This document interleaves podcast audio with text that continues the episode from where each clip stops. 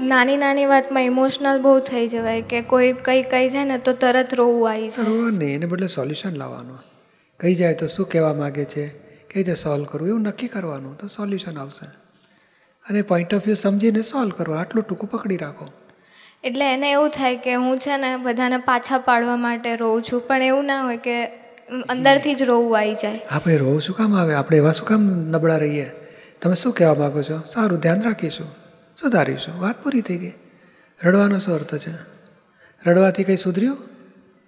લોકોને લા અને રડવાનું એક હોય છે અસ્ત્ર શસ્ત્ર કહેવાય. એ કેવી રીતે બધા સામાને વગાડી નાખો? આપણું ધાર્યું કરી નાખવાનું. અથવા આપણને લાગણી લોકોની હૂંફ લેવાનો એક રસ્તો કે મને બધા સાચવો મને તમે કહો છો મને બહુ દુઃખ થાય છે. હા બિચારીને સાચવો. એટલે સાચવો એટલે આપણે મજા આવી જાય. આપણે એવી નબળાઈ નથી રાખવી. સ્ટ્રોંગ થવું છે. અને પોઈન્ટ ઓફ વ્યૂ સમજીને સોલ્યુશન લાવવું છે.